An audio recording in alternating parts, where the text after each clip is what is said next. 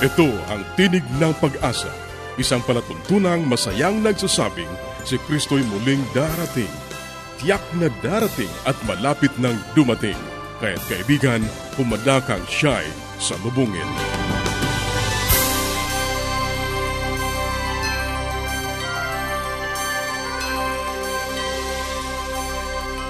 Binabati natin ang ating mga kaibigan at mga tagapakinig sa iba't ibang lugar na naaabot ng ating palatuntunan. Maraming salamat sa inyong patuloy na pagsubaybay. Ito pa rin ang Tinig ng Pag-asa, ang programang hatid sa inyo ng Adventist World Radio. Sa inyo na hindi pa nakatatanggap ng mga aklat at mga aralin sa Biblia na aming ipinamimigay, maaari pa rin po kayong makipag-ugnayan sa amin. Sumulat lamang sa Tinig ng Pag-asa, P.O. Box 401, Manila, Philippines. Tinig ng Pag-asa, P.O. Box 401, Manila, Philippines. O mag-email sa tinig at awr.org. Tinig at awr.org. Maaari ka rin mag-text sa Globe 0917-1742-777. 0917-1742-777. At sa Smart 0968-8536-607.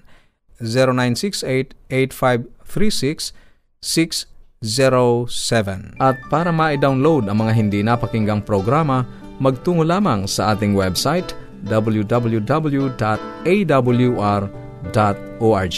www.awr.org Maaari ka rin magpadala ng mensahe sa ating Facebook page facebook.com slash awr Luzon, Philippines. facebook.com slash awr Luzon, Philippines. facebook.com slash awr Luzon, Philippines. Ang ating mga pag-uusapan ngayon sa buhay pamilya, saan dapat nagpapasimula ang pagbabago. At sa gabay sa kalusugan, alamin ang sakit na tagulabay, ano nga ba ito, saan ito nakukuha, at ano ang maaari nating gawin upang ito ay maiwasan. At sa ating pag-aaral ng salita ng Diyos, ang araw-araw na pagsuko sa Diyos ay nagdadala sa nananatiling relasyon sa Kanya. Yan ang ating mga tatalakayin dito pa rin sa Tinig ng Pag-asa. Manatili kang nakikinig.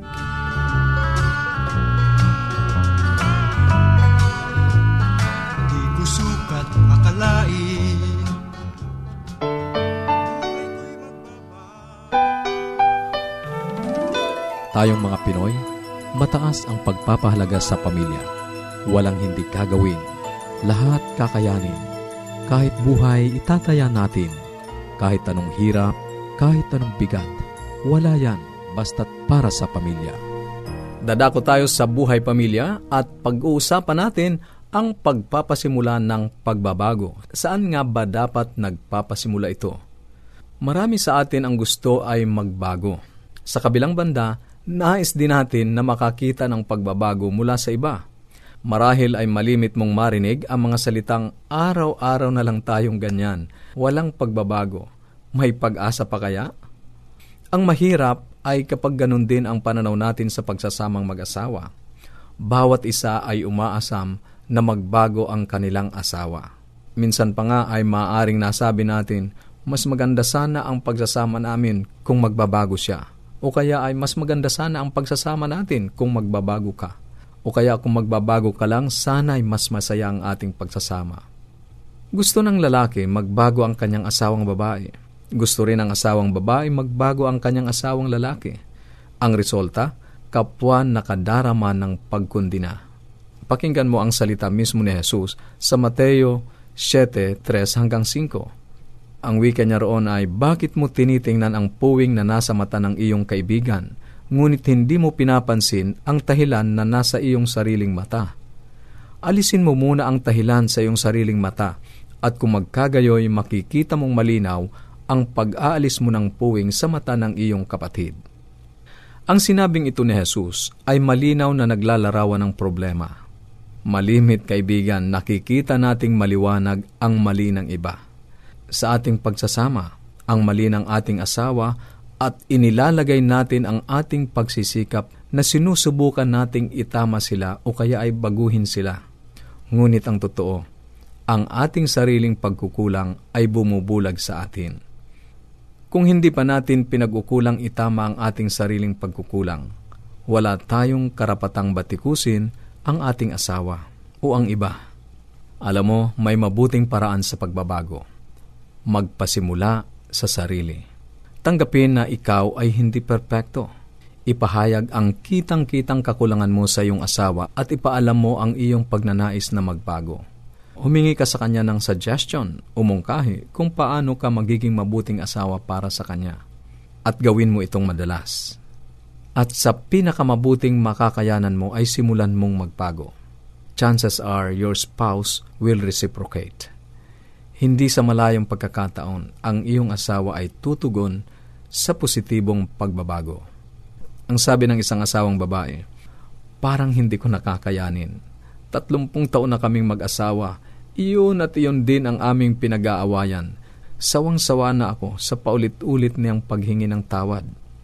Kaibigan ng babaeng ito ay gustong seryosohin ng kanyang asawa ang pagsisisi.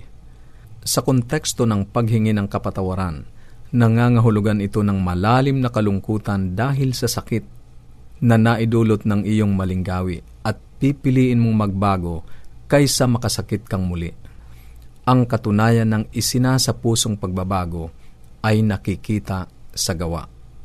Kapag nasakta natin ang ating asawa, kailangang kilalanin natin na ang ating ginawa ay mali at ang paghingi ng pasensya ay hindi sapat upang ito ay maitama. Kailangan din nating magplano na baguhin ang ating gawi para hindi na natin muling masaktan ang ating mahal sa buhay, ang ating kabiyak. Kaibigan, hindi ito madali Ngunit kung si Kristo ang maghahari sa iyong puso, magtatagumpay ka. At hindi ka magiging masaya na makitang nasasaktang muli ang iyong asawa dahil sa mga mali mong gawi. Hindi natin gustong saktan ang pinakamalapit sa atin.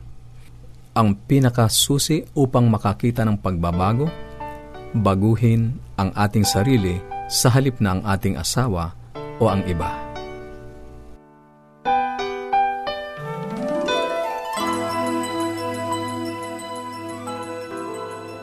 Yes, Dad and Mom are coming. I wish my parents will come too. The best way to spend time? It's with family. Adventists care. Patuloy kang nakikinig sa Tinig ng Pag-asa. Kung mayroon ka mga katanungan o anuman ang nais mong iparating sa amin o kung nais mong magkaroon ng libreng aklat na aming ipinamimigay, sumulat ka lamang sa Tinig ng Pag-asa, P.O. Box 401, Manila, Philippines Tinig ng Pag-asa, PO Box 401, Manila, Philippines o mag-email sa tinig at awr.org. Tinig at awr.org. Maaari ka rin mag-text sa Globe 0917-1742-777. 0917-1742-777 at sa Smart 0968 8536 0968 0968-8536-607. Susunod, ang gabay sa kalusugan.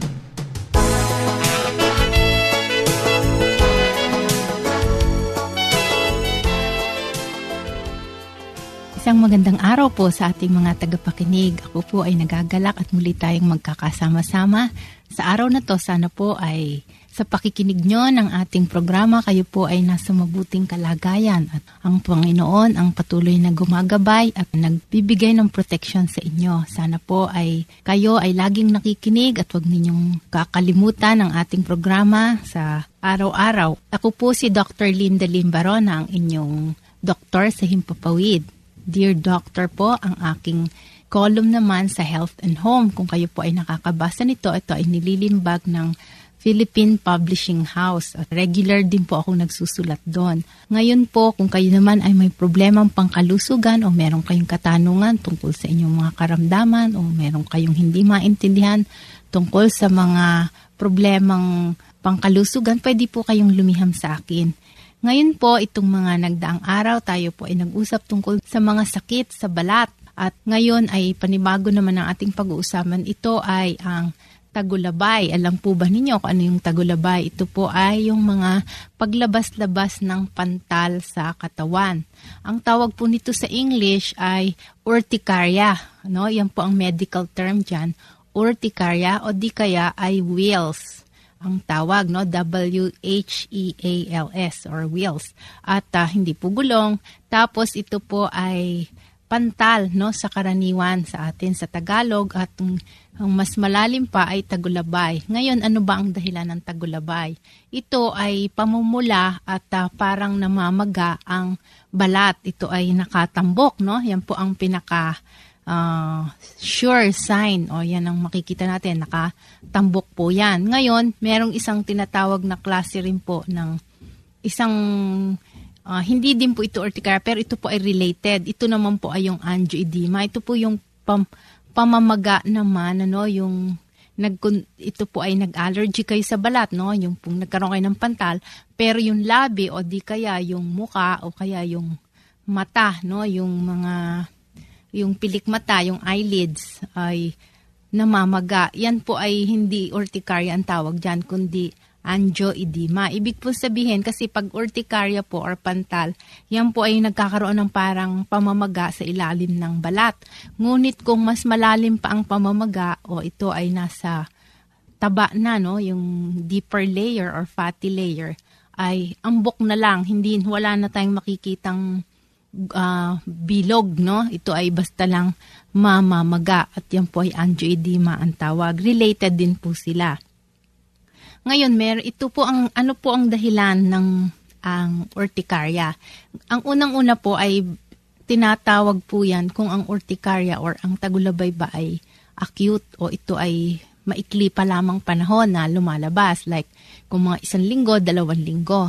Kung ito po ay less than 6 weeks or mga isa't kalahating buwan pa lang, ang tawag po dyan ay acute urticaria. Ibig sabihin bago pa lang. Ngunit pag ito'y lumagpas na ng isa't kalahating buwan or ng 6 weeks ay chronic na po ang tawag or ang ibig sabihin po ng chronic ay yung matagal na no at may pagkakaiba po kasi ng paggagamot diyan. Ngayon ano po ba ang pinakadahilan ng pantal or ng tagulabay? Alam nyo halos uh, 20% ng ating populasyon ay kahit papano ay makakaranas nito sa kanyang buhay. Lalo-lalo na po sa mga kabataan or yung mga middle ages, bigla na lang pong lumalabas yan dahil pwede pong maging sensitive ang bawat isa no sa so, malaking porsyento ng ating populasyon. Kaya sa ating mga tagapakinig, baka naranasan na ninyo ang nagkaroon ng pantal sa inyong katawan. Ngayon, ano po ang pinakakaraniwang cause? Usually po, pagka ito ay acute pa lamang or yung ka maikling panahon pa lamang, ang pinakakaraniwang dahilan nito ay allergy. No? Napag-usapan po natin sa mga nagdaan nating programa ang allergy. Ibig sabihin, merong hindi lang nakain, ano, maraming dahilan ng allergy. Unang-una na nga ay may nakain, ano, yung mga pinakakaraniwang nakaka-allergy ay yung mga seafoods or yung mga lamang dagat o di kaya ay pwede ring nag-allergy sa gamot o kaya ay sa kapaligiran sa mga naaamoy o kaya ay may nadikit sa balat. Yan po ang mga causes ng allergy. At uh, hanggang dito na lang po muna tayo sa araw na to. At uh, sana po may naibigay ako sa inyong kaalaman. Huwag po kayong uh, mawawala sa susunod na araw at meron pa pong kadugtong to. Pag-aaralan naman natin kung ano ang mga dapat gawin para maiwasan itong urticaria or tagulabay. Magandang araw po sa inyong lahat. Paging Dr. Rodriguez, you're needed at room 321. Mrs. Martinez, kailangan na po nating i-dialysis ang asawa ninyo. New outlook and a healthy lifestyle makes a big difference. Adventists care. Ang inyong napakinggan ay ang bahaging gabay sa kalusugan at bago tayo dumako sa pag-aaral ng Biblia, muli ka naming inaanyayahan kaibigan na makipag-ugnayan sa amin. Anuman ang nais mong iparating, maaari kang mag-email sa tinig at awr.org. Tinig at awr.org o kaya ay mag-text sa Globe 0917 1742 777 0917-1742-777 at sa Smart. 0968-8536-607 0968-8536-607 O kaya ay magpadala ka ng mensahe sa ating Facebook page facebook.com slash awr Luzon, Philippines. Facebook.com slash awr Luzon, Philippines Dadako na tayo sa pag-aaral ng Biblia. Kumusta ka kaibigan? Napakabuti ng Diyos sa iyo, sapagkat sa araw-araw kanyang pinagkakaloob ang kanyang patnubay, ang kanyang maraming pagkapala, at pinaparana sa iyo ang kanyang dakilang pag-ibig. Muli, narito ang iyong kaibigan sa Himpapawid, Pastor Romeo Mangiliman. Ating pag-aralan ngayon ang isang salaysay, ika-pitumput dalawa sa mga sulat ni Dr. Martin Luther. Ang sabi sa English ay ganito, The abiding daily relationship with God leads to an abiding surrender, moment by moment dependence on Him. Ang nananatili araw-araw na relasyon sa Diyos ay nagbubunga ng nananatiling pagsuko bawat saglit na umaasa sa Kanya. Ipagpahalimbawang ikaw ay nakasakay sa elevator na patungo sa Twin Tower na nasa Malaysia. Nang pagtaas na ng elevator, yumuko ka upang itali ang iyong sapatos. Nadulas ka at bumagsak na pababa. Ikaw ay bumagsak na pababa kahit na ikaw ay pataas. Isa marahil ay isang mahinang ilustrasyon ng dalawang magkaibang uri ng pananatili. Lumalapit tayo sa Diyos araw-araw at nananatili sa Kanya araw-araw. Ang nananatiling araw-araw na relasyon ang nagbibigay sa Diyos ng pangasiwa ng ating direksyon. Kung mananatili tayo sa Kanya araw-araw, sa pamamagitan ng ating araw-araw na relasyon sa Kanya, ang ating direksyon ay pataas. Pinipili natin kung tayo ay mananatili sa relasyon sa Kanya sa araw-araw. Kung pinipili natin na gugugulin ba natin o hindi ang oras na iyon sa pagnilay-nilay sa buhay ni Kristo o sa panalangin at pakikipagniig sa Kanya. At habang lumalapit tayo sa Kanya sa isang nananatiling araw-araw na relasyon, inaanyayahan natin siya na mga siwa sa ating buhay, ang direksyon natin ay pataas. Ngunit marami mga Kristiyano ang masakit na nakadarama na kahit na pinili nila ang isang pananatiling araw-araw na relasyon kay Kristo, may mga pagkakataon na tumitingin pa rin sila sa kanilang mga sarili. At sa mga gayong pagkakataon, sila ay bumabagsak at nabibigo at nagkakasala. Dinadala tayo ngayon nito sa isang uri ng pananatili.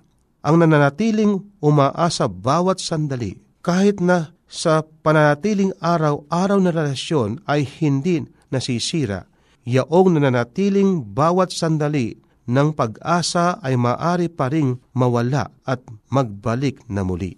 Tanggapin natin sa pasimula na ang pananatiling araw-araw na relasyon ang nagpapasya ng ating direksyon at ng ating kahinatnan. Sinasabi sa Steps to Christ, page 57 and 58, ang likas ay mahayag hindi sa mga panapanahong mabuting gawa at mga pagkakamali, kundi sa hilig ng mga salita at gawa na ating ipinapakita sa araw-araw.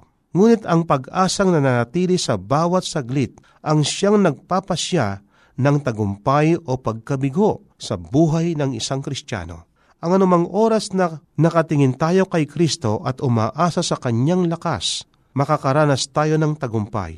Anumang oras na tumingin tayo sa ating sarili at umasa sa ating sariling kapangyarihan, tayo ay matatalo. Ayon sa ating lakas o kahinaan, ang pagkatalo ay maaring panloob lamang o panlabas rin. Kung tayo ay malakas, maaring tayong kumilos ng wasto, ngunit bumabagsak, nabibigo at nagkakasalang panloob. Kung tayo ay mahina, ang pagkatalo ay magiging kapwa panlabas at panloob. Ngunit kung tayo ay umaasa sa sarili sa halip na sa kapangyarihan ni Jesus, wala tayong ibang magagawa kundi bumagsak at mabibigo at magkakasala. Kung tayo ay gagawa ng larawang guhit ng bawat Kristiyano, ganito ang magiging katulad. Ang nananatili sa araw-araw na relasyon kay Kristo ay pataas ng hilig ng buhay. Sa kabila ng mga panapanahong pagkabigo, gayunman, ang sinumang wala sa nananatiling araw-araw na relasyon kay Kristo ay ganito ang magiging hilig ng kanyang buhay pababa ng pababa at pabagsak ng pabagsak. May mga panapanahong bugso ng dandamin na gusto niyang abutin ang Diyos ngunit ang pangkalahatang hilig ng buhay ay pababa. Pinangangasiwa ni Kristo ang direksyon ng buhay ng isang nasa nanatiling araw-araw na relasyon sa Kanya. Ngunit kung wala siyang karanasan na nananatili araw-araw na relasyon kay Kristo, ang direksyon ng kanyang buhay ay pinapangasiwaan ng Diablo. Madalas na itinatanong ng mga tao, sino kung gayon ang nangangasiwa sa mga sandali na mga hakbang na pababa kahit na ang pangkalahatang direksyon ay pataas. Ang sagot, ang Diablo ang nangangasiwa sa bawat sandali sa anumang oras na alisin natin ang ating paningin at pag-asa sa kapangyarihan ni Kristo. Ang Diablo ang nangangasiwa sa anumang sandali na tayo ay magkasala. Ngunit nagagawa ng Diablo na pansamantalang pangasiwa ng ating buhay, samantalang ang Diyos pa rin ang nangangasiwa ng direksyon ng ating buhay. At ano ang ipinagkaiba ng pangangasiwa ng Diyos ng ating direksyon? Muli, ang nananatiling araw-araw na relasyon natin sa Kanya. Ang panukala ng Diyos para sa atin ay akayin tayo sa pinakamadaling panahon sa dakong makilala at pagtiwalaan natin siya ng sapat upang kailanman ay huwag na tayong tumalikod sa Kanya. Kahit na isang saglit kaibigan. At kapag dumating na ang panahong iyon, ang ating buhay ay magiging katulad nito. Tandaan mo kaibigan, katulad ng sinasabi ng isang manunulat ng pangalan ay si Ellen G. White, By beholding Jesus, you will be changed. Kaibigan, wag nating alisin ang ating paningin sa ating Panginoon. There is life in a look. Merong buhay sa ating pagtingin sa ating Panginoon. Subalit sa oras na alisin natin ang ating pagtingin sa Kanya, ang ating direksyon ay magkakaroon ng pagkakaiba. Kaibigan, ang kailangan natin ay ating isuko ang ating buhay sa ating Panginoon. Siya ang ating pipiliin. Siya ang mangangasiwa sa ating buhay. Siya ang gagabay sa atin. Kung ating pipiliin, siya ang mangunguna sa atin. Kaibigan, napakabuti ng ating Panginoon. Ang kailangan lang ating isuko ang ating buhay sa Kanya at sa araw-araw tayo ay manatili sa ating Panginoon tayo'y manalangin. Mapagpala at dakila po naming Diyos.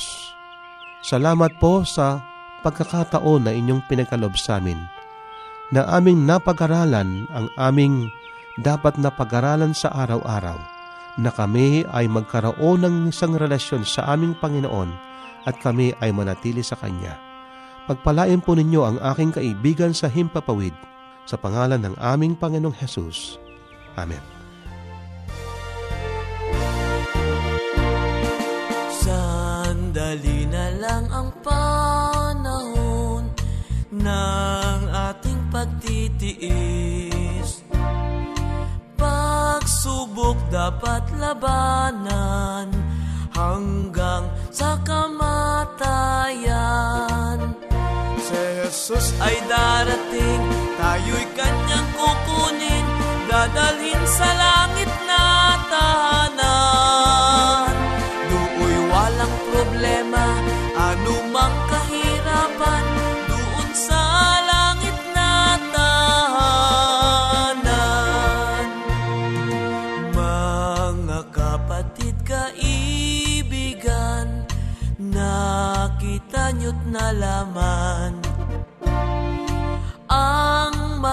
palatandaan sa langit at sa lupa man Si Jesus ay darating, tayo'y kanyang kukunin, dadalhin sa langit na tahanan.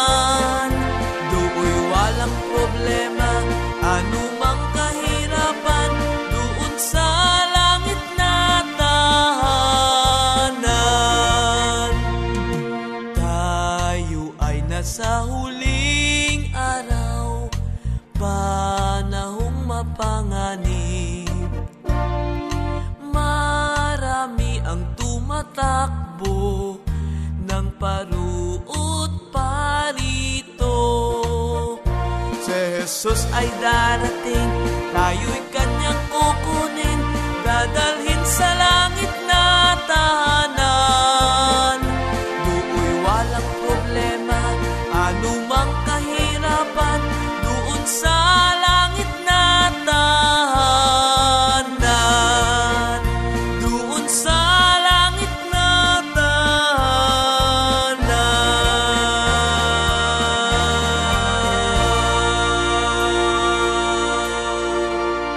Maraming salamat sa iyong pakikinig. Sana'y nakinabang ka sa ating mga pag-aaral.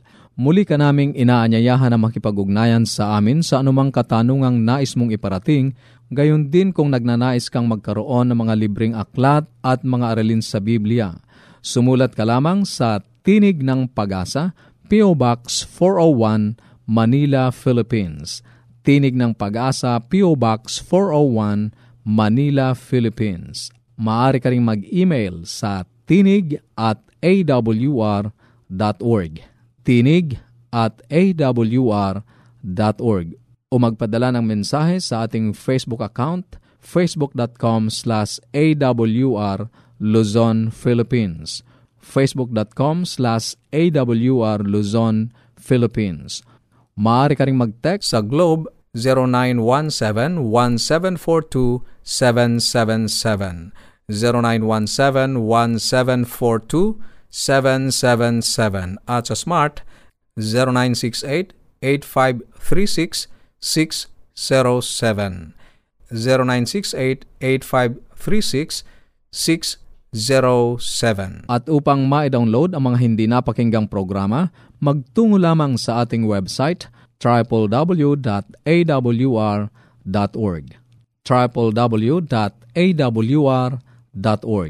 Sa mga kababayan nating nasa Estados Unidos, maaari nyo na ring mapakinggan sa inyong mga cellphone ang ating programa. Idaya lamang ang 712-432-9975 712-432-9975 ito pong muli ang iyong kaibigan, Narcaranza, pansamantalang nagpapaalam.